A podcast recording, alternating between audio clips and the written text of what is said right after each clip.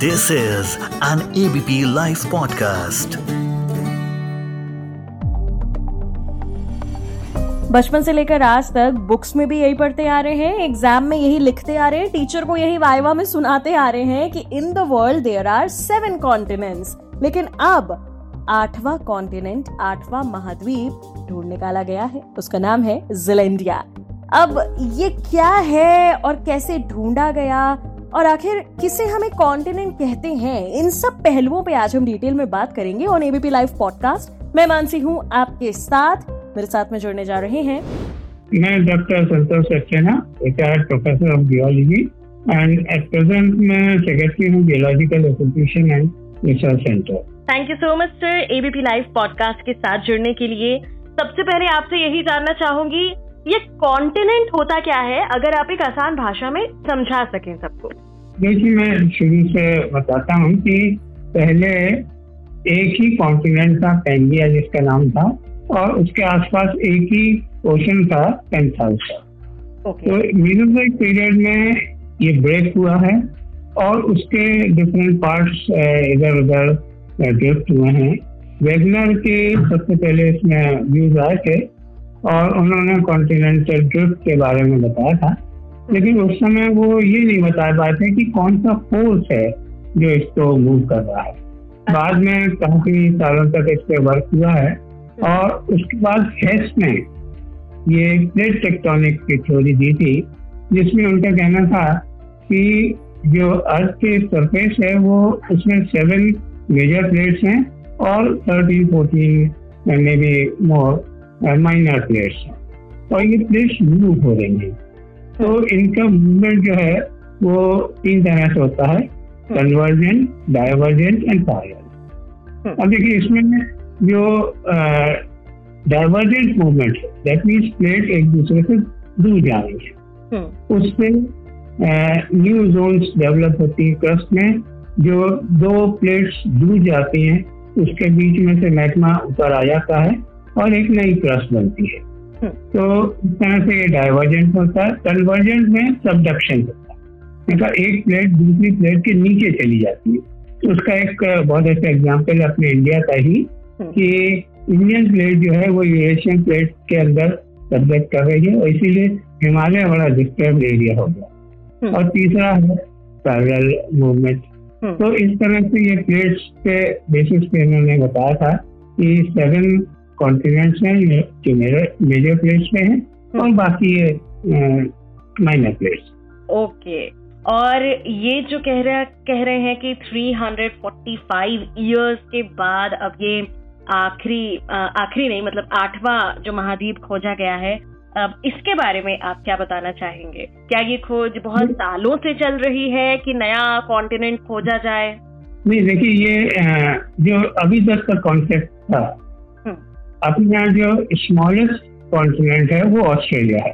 Okay और Australia भी 7.7 million square kilometre है। दैट मीन्स काफ़ी बड़ा है वो। तो छोटा जो होगा उसको हम कॉन्टिनेंट कहेंगे या नहीं कहेंगे ये थोड़ा सा डिबेटेबल है। ओके क्योंकि साइज़ जो है कॉन्टिनेंट का वो इम्पोर्टेंट होता प्लस साइंटिफिकली अगर इसको हम देखें तो कॉन्टिनेंट होगा तो उसमें कॉन्टिनेंटल शेल्फ होना चाहिए कॉन्टिनेंटल स्लोप होना चाहिए।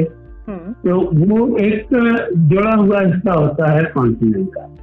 अब ये जो उन्होंने ज़िंदा ये अब बताया है कॉन्टिनेंट क्या इसमें ये प्रॉपर्टीज़ हैं या नहीं? है जो मुझे इसके बारे में पता लगा है कि वो जो साइंटिस्ट हैं उन्होंने काफ़ी स्टडी की है। डेप्थ में भी गए हैं रॉक्स की एनालिसिस की है और उन्हें गोल्डोना एज का बताया है। और यही पीरियड था जबकि प्लेट्स का मूवमेंट हुआ। तो वो ये चीज़ें तो मैच करती हैं। अब मेरे मतलब पर्सनल ओपिनियन ये कि कुछ और इन्वेस्टिगेशन होना चाहिए। जैसे कि? और जैसे कि जो डेप्थ में रॉक्स हैं वो कौन सी हैं किस एज की हैं प्लस क्या जो एक कॉन्टिनेंट की टिपिकल प्रॉपर्टीज़ होना चाहिए वो वहाँ मिलती है। उनका कहना है कि सबडक्शन हो रहा है। तो सबडक्शन ही एक प्रॉपर्टी है प्लेट्स की उसमें होता है। लेकिन थोड़ा सा और डिटेल्स अगर मिल जाए हम्म। और ये लोग और इन्वेस्टिगेशन करें तो कोई बेटर रिज़ल्ट उसमें मिल सकता है। लेकिन डेफिनेटली क्योंकि वो हम्म, सब क्वालिफाइड साइंटिस्ट हैं काफ़ी मेहनत की है 2017 से ये वर्क चल रहा है हम्म। तो नेचुरल है कि उसमें कुछ तो ज़रूर है लेकिन अभी भी बहुत कुछ बाकी है जी एग्जैक्टली exactly. अच्छा आपने अभी ये बात कही कि अ, हम साइज़ की वजह से किसी को कॉन्टिनेंट मानते हैं तो नहीं मानते हैं जो डिबेटेबल कॉन्टिनेंट की आपने बात करी इसके बारे में जरा मैं आपसे बात करना चाहूँगी कि क्या साइज़ होता है एक्चुअल एक कॉन्टिनेंट का क्यों इस तरह से डिबेटेबल कहा गया है? देखिए इनिशियली जो हमने आइडेंटिफाई किए थे वो सेवन कॉन्टिनेंट्स आइडेंटिफाई किए थे। और उसमें स्मॉलेस्ट जो था वो ऑस्ट्रेलिया था। जी। तो एक कंसेप्ट यही चला आ रहा है कि कॉन्टिनेंट तो बहुत बड़ा साइज़ का होना चाहिए अच्छा like Antarctica Asia and all that hmm, तो अफ्रीका अमेरिका तो ये एक मतलब मानसिकता ही है कि कॉन्टिनेंट तो बहुत साइज़ का होगा। अब क्या छोटे को हम कॉन्टिनेंट कहेंगे या आइलैंड कहेंगे।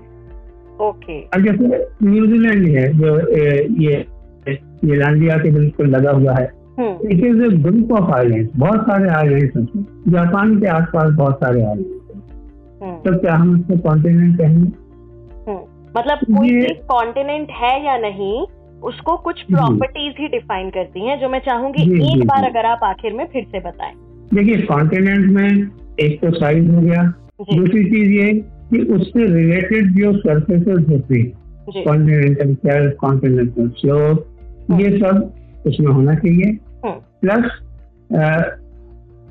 उसमें एज वाइज भी उसका सही एज डिटर्मिनेशन होना चाहिए जो कि ये लोग कर रहे हैं। उसमें काम चल ही रहा है।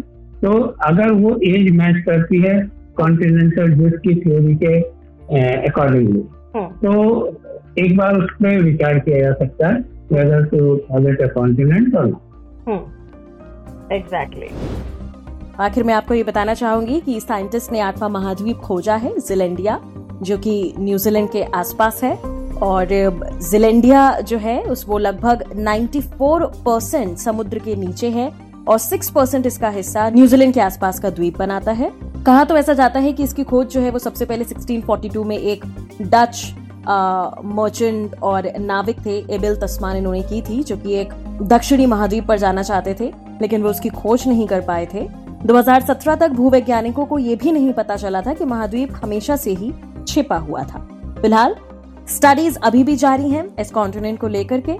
मैं मानसी हूँ आपके साथ, सुनते रहिए ABP live podcast